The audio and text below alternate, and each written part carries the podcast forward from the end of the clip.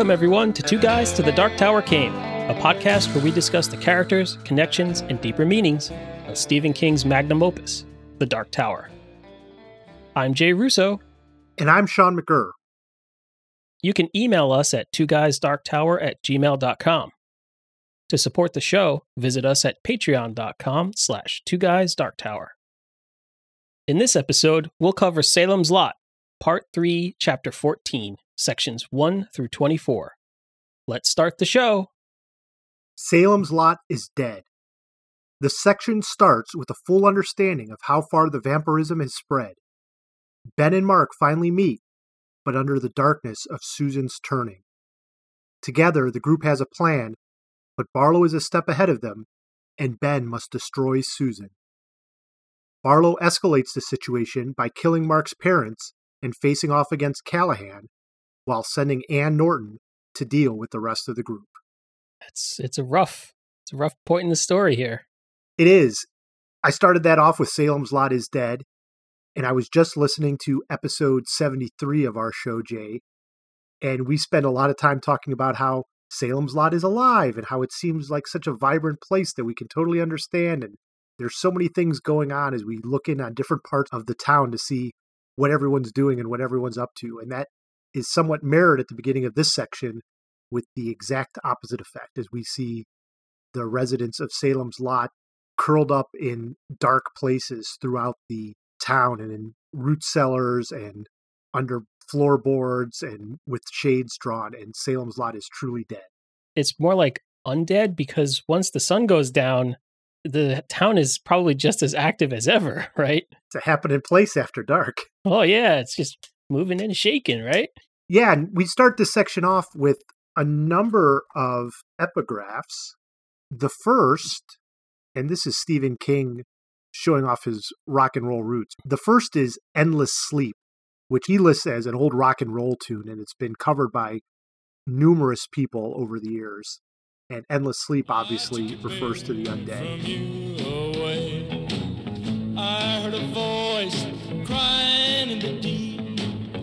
Come join me, baby, in my endless sleep.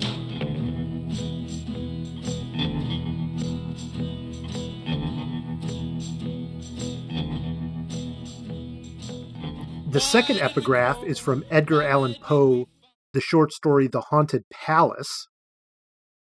And then the third is from Bob Dylan's North Country Blues. Tell you now that the whole town is empty. Tell you now that the whole town is empty. Mm, quite fitting. I thought the the first one was pretty interesting. It's an old rock and roll song. I heard a voice crying from the deep, Come join me, baby, in my endless sleep. And it's one of these tragedy songs that was so big in the 50s. All of this ties together to really emphasize the fact that Salem's Lot is no longer the town we thought it was, and it has been totally infected and infested by by vampires, and there's really no turning back. Yeah, there definitely is, is no turning back. I mean, I found this really awesome vampire apocalypse calculator online. It's from omnicalculator.com. And it lets you set all these parameters and including the type of vampire model that we're playing with. And one of the choices is the Stoker King model because King so closely hews to Bram Stoker in this story that they're effectively the same here in, in how vampires spread their vampirism. Mm. So you put in things like the population of humans, the number of vampires, how aggressive the vampires are, and how people are changed into vampires. And then it does a calculation for you. And it tells you basically how long before the number of vampires outweighs the number of humans, and then how long until there are zero humans and everybody's a vampire. Trying to as closely mirror the information we have from Salem's Lot, like the number of people, etc., it looks like there will be the same number of humans and vampires after 0.82 months. And then there will be effectively zero people after about 1.6 months. We're looking at a six week time frame basically for yeah for this to turn. Which for what we've seen so far, I mean, I don't have an exact number of days we're in through the book, but I can't imagine it's more than two weeks from when from when Ben and Barlow and and Straker all sort of got to town around the same time. hmm Things have escalated very, very quickly from the time that the Glick boy was sacrificed, and then within a couple of days, there's more and more. His mom dies. There's an attack. So, like, we're not very far at all Nope. into this, and it does seem to be moving very quickly. So, I'm guessing that King didn't have any sort of fancy spreadsheets that he put together to to figure out this, but he, he seems to have fallen on, on it fairly close. Yeah, and it's not hard to imagine that if one vampire makes two vampires and two vampires make four vampires and they tell three friends and they tell three friends, it's going to be all vampires left, you know, you know, wall to wall vampires and not too uh, much time. So I'll put the the link to the specs that I cobbled together uh, in the show notes for this episode and feel free to monkey with those yourself uh, as you're listening to the episode. Yeah, and as you do your homage to a vampire fiction, you can create your own time frame of how quickly you want your human population to keel off and die. And if you come up with a, a more accurate answer because you have like like like you've caught different details that, than, than we have, please feel free to send us an email to two guys dark tower at gmail.com. Love to hear from you. That was a cool find, Jay. Thanks for sharing that. So we're sort of at a point where, and King makes this clear through his metaphors, that this is a chess game between the vampire hunters, as we're calling them, Yep. Ben and his crew, and Barlow. I think it's probably Matt Burke who brings it up most, saying like, "Oh, this is a chess game, and he's he's trying to stay ahead of us, and all the pieces are on the board now." And it's unclear who's got the edge at this point. We start to think that perhaps our vampire hunter heroes have the edge. You know, they've gotten a good idea of what's happening, and they're they're on the prowl. They know they've got some tools, right? They know they've they've got crosses and holy water that that could be useful. And as Matt tells them, like you've pushed them out of his house. Barlow doesn't have the Marsten house to stay in anymore. He's, he's gone. But I think that Ben th- thinks that they're sort of not in good shape because he had to kill Susan. Yeah. But then Matt comes back and is like, "Hey, but you, but but guess what? That's good. He wouldn't have just given up one of his thrall that easily. So good good job by you." Yeah. So there's this back and forth, and it's unclear who's besting whom at this point. I mean, do you have a sense of who's ahead here? At the conclusion of the section of the book that we're covering here, I kind of feel like vampires are are ahead in the game. There are far more vampires than there are people trying to hunt the vampires. The head vampire, the one who seems to have some sort of psychic control over all of the others, is really, really intelligent and very old and very wise. And he's probably not going to make too many mistakes. So the one mistake he made was perhaps underestimating how determined Mark Petrie was Yeah. and how kind of instinctively aware Mark was already of like what kind of danger he was going into and what he was facing. That's probably Barlow's biggest blunder. Although that was more Straker's problem probably than Barlow's at first, right? Because it was during the day. Straker threw him in a room and didn't really tie him up and get him under control as best he should have, Well, giving Petrie a chance to get out. yeah, he gave him the time, but I not many people could have escaped those knots the way that Mark True. did because because he read that article about Houdini. Yes. He was able to probably do something that's impossible for most vampire victims. But this started off with like, all right, the gang's getting together, we're making stakes. We know we have the advantage of being able to move about in the daylight and that the vampires can't fight back during the day. All we need to do is find them and destroy them in their lairs. But before they can even all come together and truly acknowledge, like, there are still a few holdouts in their group that are like, are they really vampires though? Callahan is like, brings the force of the whole Catholic Church to the team. And he's sort of like, I'm going to humor these, you know, kind of not with it people here. And I'll just play nice because that's what I do. I just try to comfort people. Callahan's taken off the board in this section of the book, and Susan is turned into a vampire and then destroyed. Even before that, Barlow's smart enough to know, like, I'm going to go buy up all the roses in town. Yep. And even a couple towns over. And, and this is going to slow them down. And Ben and Dr. Cody are like, he's delaying us on purpose. Like we're running around trying to be get to the perfect situation. We're not going to have it. Let's just go and, and get in there. Barlow leaves that smug letter, which is just fantastic. Yeah. Of like, oh yeah, I knew you were going to do this, and I knew you were going to do that, and here's how I'm going to handle this, and you're all going to be doomed. And oh, by the way, I left a little present for you downstairs.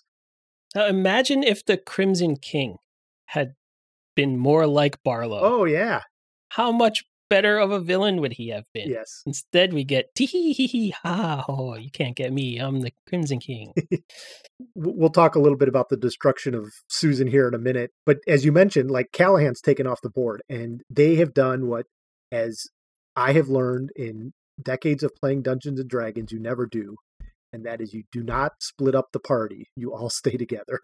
hmm they split them up. They put Callahan and, and Mark, they go off to talk to the parents while everyone else is sticking around. And as soon as you do that, they start picking you off one by one. Never split the party. We get this metaphor of the chess game put right in front of us. And a little bit of this is will be in our Dark Tower Thinnies later, but Callahan is called the white. Mm. And so, you know, it's this chess like white against black, good against evil, and, and it's right there.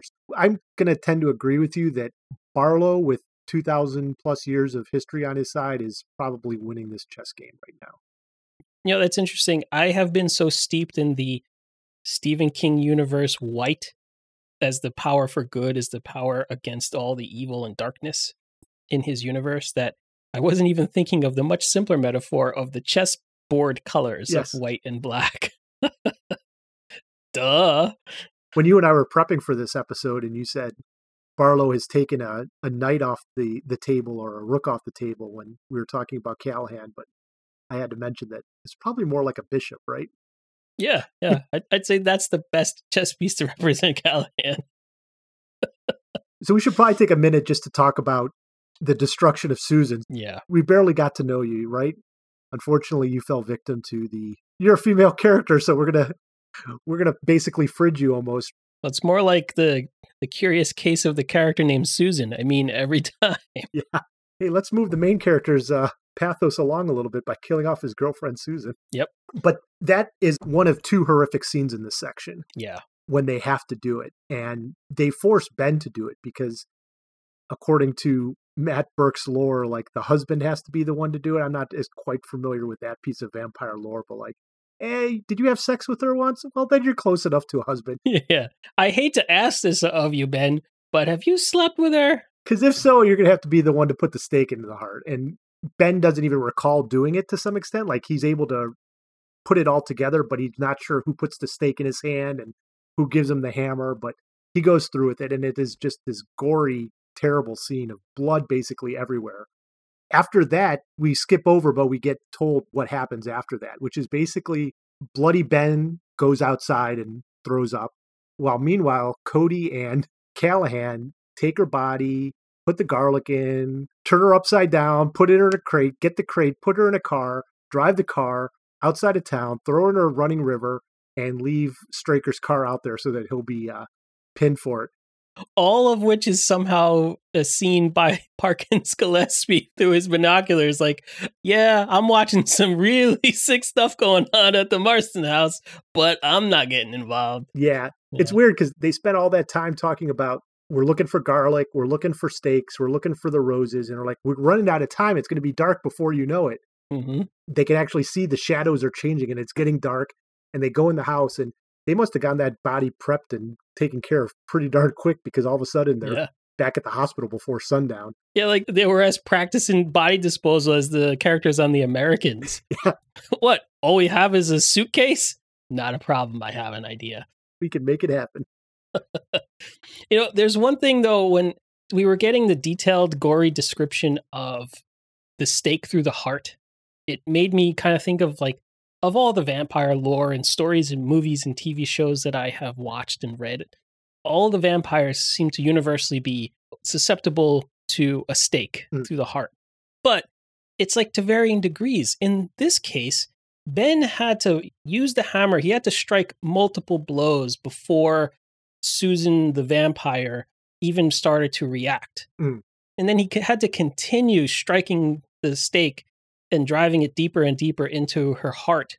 And once it finally pierced her heart, then he vanquished the magic of the vampire that was, you know, occupying her undead body. Gouts of blood, screeches of undying horror, etc. But at the end of the day, it was still like this really laborious thing. Yeah. Like it was hard work and gruesome work. But I've seen like other things like True Blood. As soon as you gently touch a vampire with a stake, they just burst into a ball of goo and spray, you know, vampire smutch all over the place. How is there such a wide variation in, in what happens to vampires? And like, if you're a vampire in the True Blood universe and you're walking around on a wood floor in your bare feet and you get a splinter, do you just burst into goo? right? Like, you'd perpetually be in fear of, of splinters. But here, here it's like, nope, I gotta, I gotta hammer away like John Henry digging a tunnel for an hour until, until the uh, the blood just shoots to the ceiling and coats everybody in sight. Well, here's my scientific explanation. Susan is fairly new undead. Uh, She's only been for like a day yeah, and she just fed. She's sort of like a mosquito that's just filled with all this blood and she's still mostly alive and not mostly undead. So maybe that's part of it. yeah, she was only mostly dead. When he started to tap it, she said to blame. which, as we all know, means to bluff. Anyhow, it was definitely a disturbing scene. I know we're we're making fun of it, but that's just because it's so horrific. Yeah, it's way over the top horrific. And then the chess game continues, as we talked about, with them splitting the party inexplicably, so that Mark and Callahan can go to Mark's parents and say, "Hey, come with us. There's vampires around, and we're going to tell you." And Mark's dad will have none of it. Nope. He's like, "Yeah, I'm an accountant. I'm in economics. I'm a fact-based guy. Whatever you say, I'm not believing it." And at that point, the lights go off, the phone dial gets cut, and then we get this weird back and forth of like we don't see everything that happens, but then all of a sudden, like Barlow's in there, he bursts through the window. The parents are dead in a second. Like Mark's like can, sort of piecing together like strobe light fashion what happened. Mm. Barlow and Callahan are facing off over the dead bodies of Mark's parents, and Barlow's got Mark as a hostage. And this is where we get the downfall of Callahan that we've known about now for months, years, because we read The Dark Tower. Right. We've already heard this story, but now we're seeing it live and in person. hmm It's pretty upsetting, as you just said. We're we're watching it happen from a third person point of view here, but we got to live it from Callahan's perspective, hear in his own words how horrible this was, and and what he lived through as a result of it, and for how long he had to deal with that. So watching it happen, like I'm reading this and I'm saying, no, no, Callahan, you're doing it wrong. He has the power to vanquish or at least cast Barlow away Yep. in that moment. And he sees it, he knows it. And then he feels that there's this bargain he's made with a vampire. He calls it the vampire's bargain. And he decides not to violate that bargain for fear that it could be consequences beyond his imagination, something worse than death, right? Right. And turns out, I think he ended up getting those very consequences. That Yeah. Barlow did not kill him. Barlow did not turn him into a vampire. Barlow did a third thing to him that was the worst thing that he could do. He took Callahan's religion away from him and then left him to live with that loss and that shame and that excommunication, basically Right. physically could not enter a church. So, what is this man who is a priest, this man whose whole life revolves around his faith and, and the church that he is a part of, now cannot have that connection? And it's about as devastating a thing as Barlow could have done. And the fact that Barlow probably knew this and knew he had he had an opportunity to to do this to Callahan at, because he's a priest. If if it were just Mark Petrie's dad he did this too. it'd be like, eh, so what? I'll just go to work tomorrow. Right. So I can't go to church anymore. I didn't go that much anyway. Whatever. But to do this to a priest, it was like, ah, ah this is this is that extra special damnation that I I can do just to priests. Yeah, and he takes great pleasure in it. hmm For him, it is a game. Yeah. Because Barlow's like, I've got the boy, and I can kill the boy, and I can, or I and walk out of here. I can make the bargain with you, and I have a feeling you'll fail.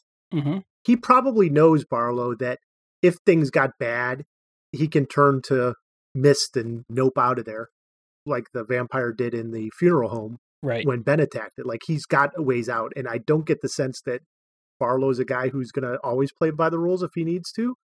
But I think he knows he's more powerful than Callahan, and so he's willing to do this. And he he knows that, and just to your point, he's just sort of screwing it there that extra poke. You know, like I'm going to get you, and I'm going to do things that you can't even imagine yeah. and to know that that Callahan could have done something. And what's great about this, even obviously King wrote this before he wrote The Dark Tower, but even knowing what I know was going to happen, it is still a suspenseful scene. Yeah. Absolutely. I, I was like, what is going to happen here? I don't quite I like I know that Callahan loses, but what what's really going to happen? Is Mark going to die along the way? Is it going to be how, how's Barlow going to do this? Uh, because he's got the cross, and when you just see, as soon as that thought hits Callahan's mind, like, oh, my faith is wavering a little bit, and the cross starts to lose its glow. You're like, oh no, Yeah. That's an interesting point you made about that Barlow assumed that he was stronger than Callahan. And I wonder if some of that comes from there is this power that seems to emanate from faith in that symbol mm-hmm. of the cross. And as you just said, like once Callahan's faith wavers, the cross loses all power, not just some, just it's all gone.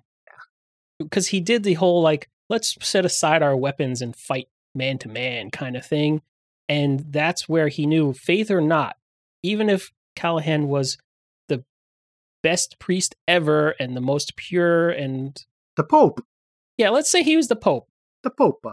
You know, he's got the vestments on and everything, the big hat, and he'd still like Barlow is older than the Catholic Church. Maybe that's what he's counting on.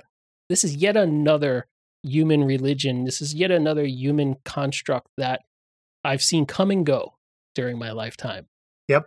And yeah, this one's hung around for a couple thousand years, but I've been around longer than that. And as long as I can get him to set aside that cross, which perhaps has its own, I don't know, meaning beyond the church or something like that, like uh, then it's it's easy. As, as long as it's me versus any other human being, even if that human being is a priest, always I always win. Yep. So Callahan loses, Barlow wins, and Mark is able to escape. But I don't even know if we're going to see Callahan the rest of the book. I sort of get the sense that not only has been purged out by Barlow, but like he was the man who, when we first met him, had this interior monologue about how he wanted to face off against not just evil, but big E evil. hmm He missed the fact when the church was good and there was evil, and he could face it off one on one. And he relished that, and he was tired of these small bore culture wars. And he finally gets this opportunity, and he fails on a grand stage. And I sort of get the sense that Callahan's just going to sort of slink off into the night and not be seen from again because it's got to be not only hurtful to his faith, but also to his pride, right? Like this is what he wanted more than anything, and Yeah. gone like that in a second. It's basically like closing credits to the Incredible Hulk TV show. yeah, do do do do. yeah. Do do do do do do.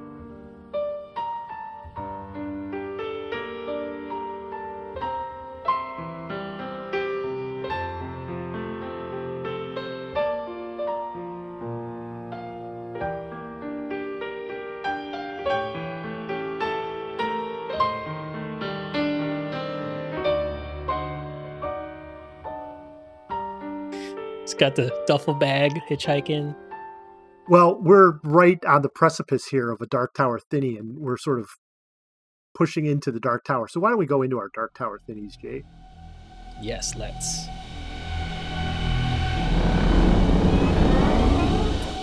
So I'm going to start off with you talked about how Callahan has this great power. Mhm. He is able to. Barlow is fearful of the cross. At, he flinches. He's fearful of the cross at first. He backs away. He hisses. All the typical things you would see. So you you know Callahan's powerful.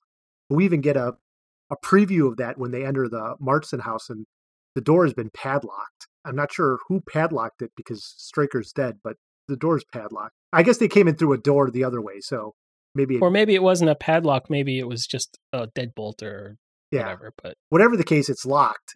They're trying to figure out like how we're how are we going to break this down. We don't have a rogue in our party who can pick the lock. Oh, we've got a Mm. cleric here. So Callahan comes up with his cross and like he's he actually smotes the lock, right? Like bam, yeah, there's like this burst of light and lock breaks open and callahan says quote this is without a doubt the most amazing thing that's ever happened to me in my life and i was thinking oh you don't know the half of it callahan there's going to be a lot more amazing things that happen to you along the way yeah. You're gonna switch to different versions of Earth. You're gonna carry around strange money. You're gonna live in a town called uh called Wolves. Yeah, it's the town's called Wolves.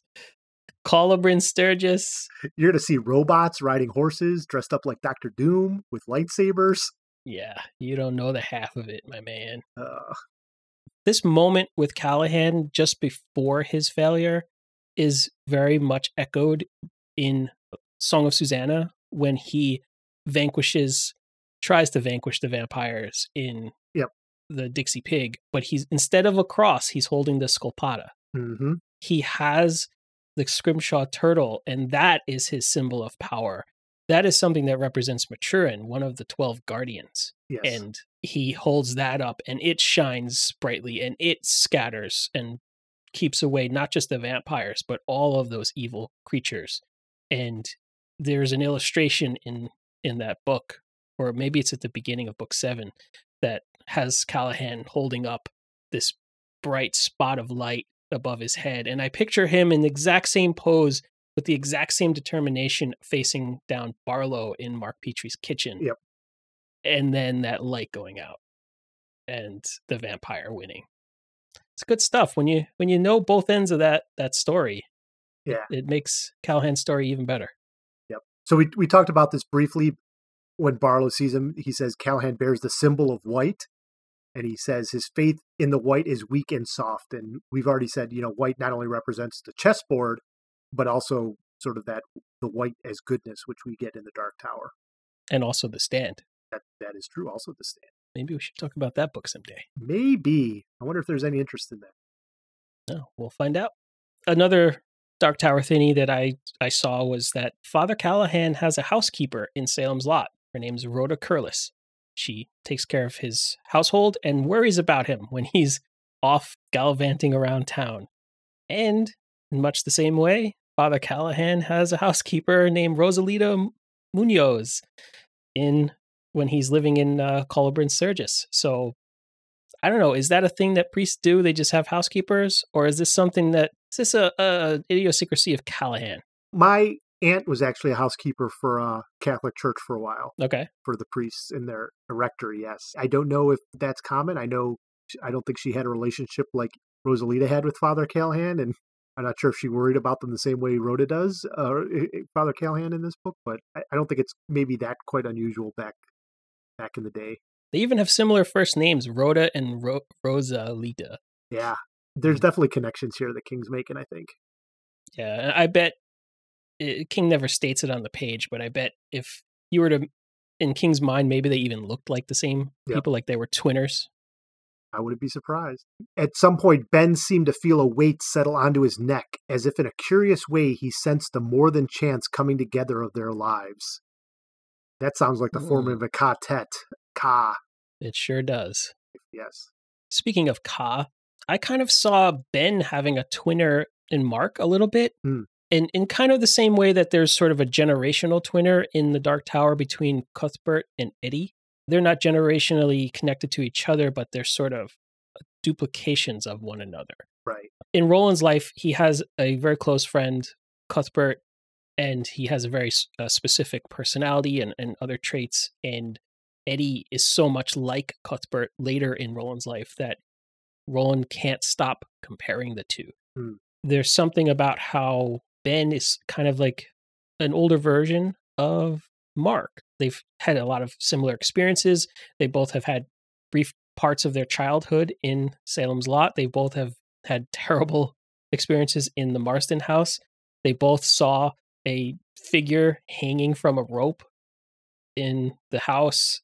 there's just a lot of overlap in their experiences and in the way that they handle them and how they kind of just find that steel and, and Mm. inner strength to stand up to these experiences.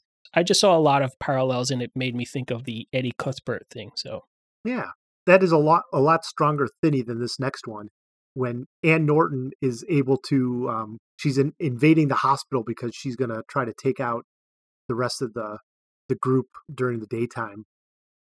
King describes it as Ann Norton drew the 38 from the pocket of her wrapper, like some creaky gunslinger from beyond time. Ann Norton is nowhere near a gunslinger, creaky or not. no, I sense even a creaky old Roland gunslinger would still be fast on the draw and not let some dude just walking around behind him like take her down. well, for like almost two books, Roland is a creaky old gunslinger. He's got bonitis and uh, he's got a missing fingers on one hand, and True. he is still super deadly. And aware of his surroundings. I think I think we've determined you and I in our reading of the Dark Tower that the main trait of the gunslinger is not necessarily his ability to shoot the gun. Hmm. It's his perception, his awareness, his understanding of the situation and how to deal with it. Right. The guns are a tool to make that happen, but they are not necessarily the main trait of the gunslinger. Yes. Ann Norton has none of that. No. no. And to be fair, she is under the thrall of a vampire, but she fails in her task.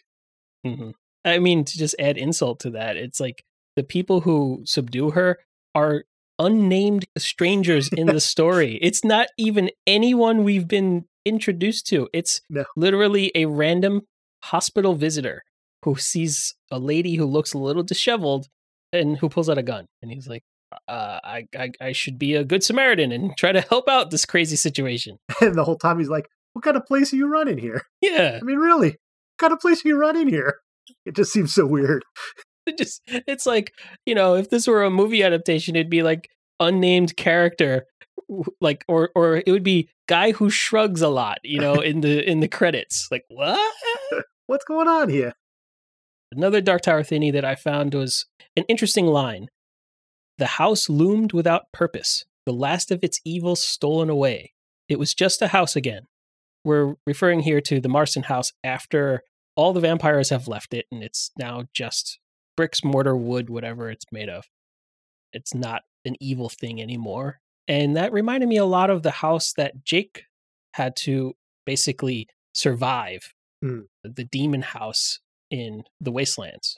He goes through that house and the house destroys itself in its attempt to capture and kill jake and because jake does not lose that battle because he does vanquish that house that house becomes nothing but rubble by the time it's done it's not just a house it's but it's nothing it's not what it used to be and its power seems to be diminished if not entirely gone Yep. i saw parallel there I think they make a point of saying that Callahan blesses the house and spreads holy water over it to Hmm. undesecrate it again because they they, Yeah. they note that it's desecrated ground. And at that point, Callahan's a believer, so I guess it works. It'd be interesting to see if he tried to do it when he came back. Now that his face's been shattered, but at that point it worked. i'm sure it worked because he was able to smote the lock Yeah, but i bet he couldn't go back in the house now No. nope, probably not. it's like but i'm the one who locked it it is Matt Burke who makes another point that part of how Barlow must have come to life, they're sort of trying to piece together the timeline of the sacrifices that had to have been made to make Barlow happen and how the Glick boy was the first one and the first initial feeding and all this back and forth. But what's interesting is he says there's another thing that started, and that was ahead of time the dog that was drained of its blood Mm. the milkman's dog and we here we understand that it's because of the dog's markings there's lore about vampires that this dog has like an extra set of white patches above its eyes that are almost like a second set of eyes and this would in some way scare away vampires and so that's why that dog had to be sacrificed and it reminded me also that there's a dog in little sisters that has unusual markings that of a cross on its chest that also is used to scare away vampires and so yeah you know, King must just love dogs. oh of course he does They're the heroes of all these stories. These are not the thing of evil like his current dog. No. he invented Oi, or at least he he made Oi in a kind of a a mirror image of his dog. Corgi like creature. Exactly. And uh, one final Dark Tower thingy is there's a line. There's a line. You have forgotten the doctrine of your own church, is it not so? And this is Barlow talking to Callahan. You have forgotten the doctrine of your own church. There's a lot there that sounds like you've forgotten the face of your father. Yep. The Father is God. Oh, I think he's talking to you. Lots of good Dark Tower thinnies here. Yeah, tons. I'm worried that now that Callahan is potentially leaving the story that we might not have more in the future, but I'm sure we'll be able to find something. Yeah, even if they're kind of on the thin side, we'll still find some thinnies. So before we move to fun stuff, why don't we give a shout out to our patron? We started the patron program a few weeks ago, and we wanted to take some time to to thank our patrons, especially this week, which is uh, Thank Your Patrons Week. Our latest patron is Kimberly W, who has joined at the Gunslinger level. Thank you, Kimberly. For those of you who are patrons, thank you again. And for those of you who are considering it but aren't sure what's in it for you, we are making a bunch of bonus episodes like the one that we recently released talking about Carrie the Musical.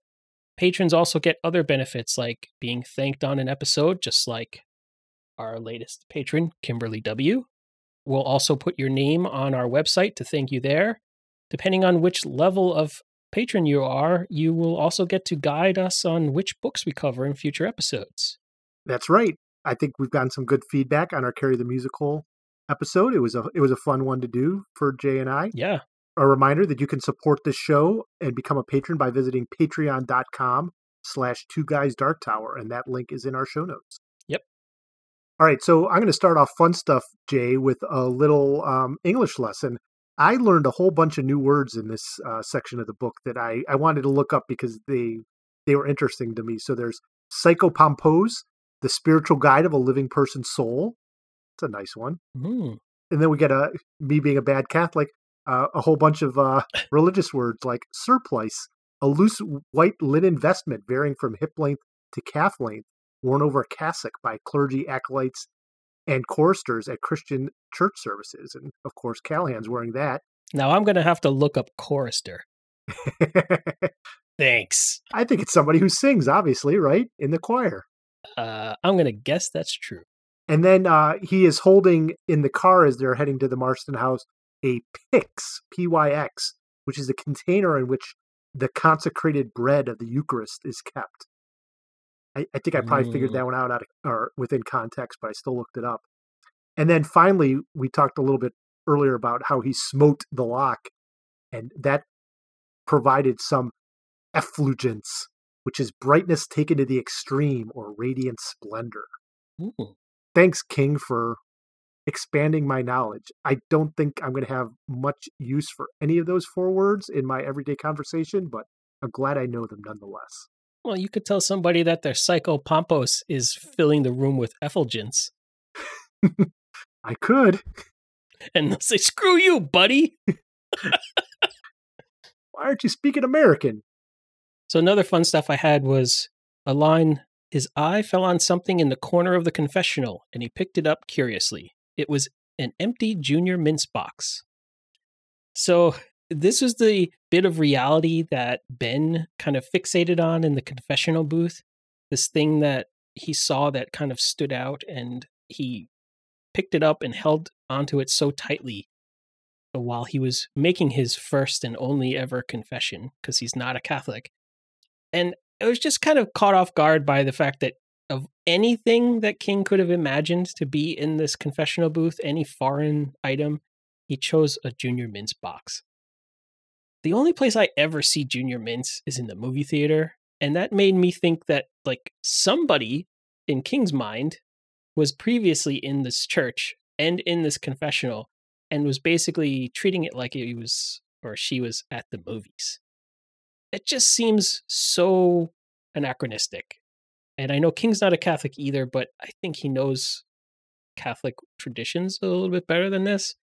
You're not even supposed to eat any food less than an hour before you receive communion. So the idea of a Catholic eating any snacks of any kind, even a movie theater kind in church, just really reads wrong to me.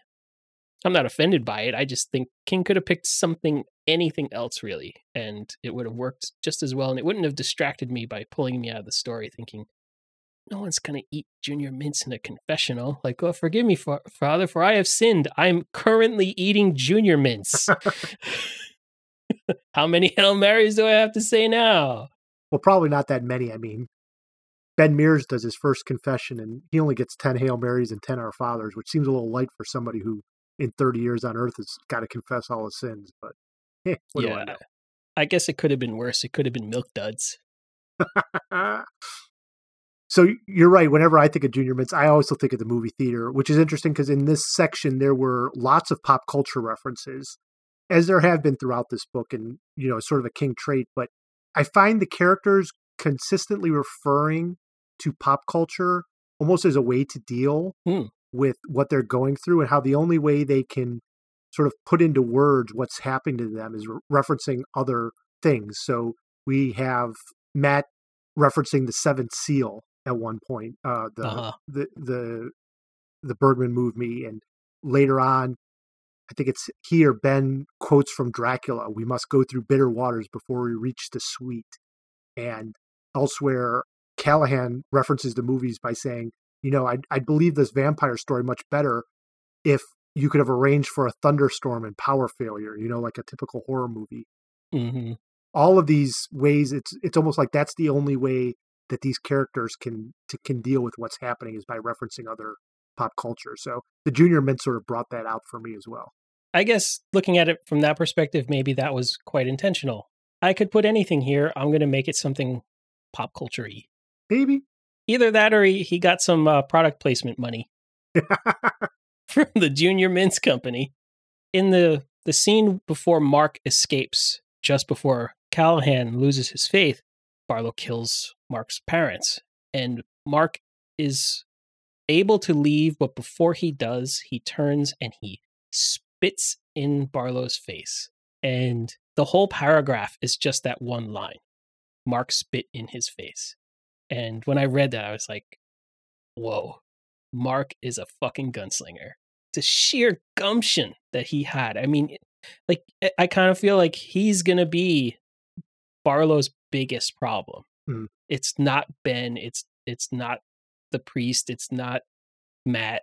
It's it's gonna be Mark. Mark is the one, right? it's the thing that pierces barlow's facade Yeah. the letter that we get is this you get the sense that it's a high class ah yes i will deal with the priest and i will deal with you know this and when he faces off against callahan it's this you think we're equals but i'm much uh, further ahead of you and i've thought this through and he's doing this with the velvet glove right? He's very much Mhm. i get the sense that he's smiling all the time. It's odd because it's not the way he seems to be when we were talking about last episode about how he talks about how you know i'm just a local bumpkin and i don't know anything about these cities but here he seems a much more erudite high class type of person the way he's doing it with a smile on his face as he tears your throat out Yep.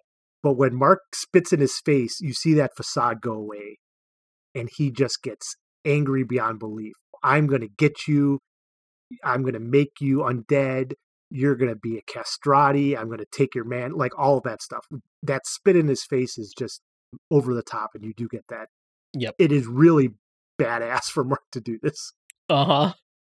And another moment that really made me say, whoa, was during the moment when Ben is driving the stake through Susan's vampire heart. The moment that she, as the vampire, is finally destroyed.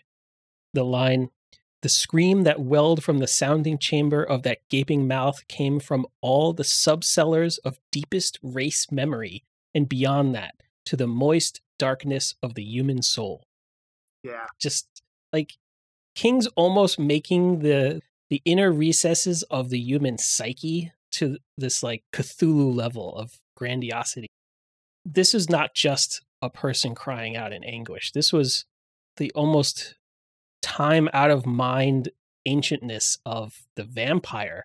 Whatever it is, the the disease or the magic or or the thing that makes this undead person a vampire, that's what was dying. That's what was crying out coupled with the sorrow of the last vestige of Susan the human kind of winking out of existence as well. right It's like a lot going on there. And uh, King expressed it quite well. And at the same time that King is able to write these sort of deep, dark, existential horror lines, he's also able to fit in something like this. Henry Petrie, Mark's dad, who seems like he's been waiting for Reagan to come, right? This is the mid 70s, and he's mm-hmm. talking about how he wants to put his economic theories into place and how Nixon wasn't a bad man, and we just need to get through to the 80s. And he is the kind of man who balled his socks before his wife. And I will admit that I didn't get it the first time because the first time I was thinking he was the type of guy who, in front of his wife, he would ball up his socks before getting into bed with her or whatever. But he meant the, the double entendre here that he would ball his socks before he would ball his wife. And when I got that, I'm like, oh, yeah, at times King could be very crude and very uh, immature. and I love that as much about him as I do the horror stuff. Absolutely. My first uh, pass on that was that it was just a man who balls his socks before his wife, as though like you know when she's there, just watching it happen. Like, oh, I am before I am before you. Yeah, I'm in front of you, balling my socks. This is who I am. And then I will put them in the hamper. I will take your socks and I will put them in the hamper. nope, he balls his socks before his wife. Good stuff. All right. Well, on that note, that's going to be all for this episode of Two Guys to the Dark Tower Came. Thanks, Jay. Thank you. Links to all of our social media is available in the show notes. If you like the show, please rate us on Apple Podcasts. And to support the show, visit patreon.com slash two guys dark tower. Next episode, join us as we cover Salem's Lot, Part 3, Chapter 14, Sections 25 through 50, and Chapter 15.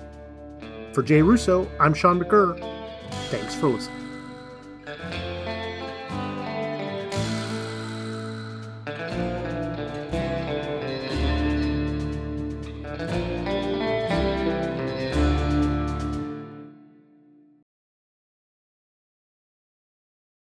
The the second epigraph is from Edgar Allan Poe.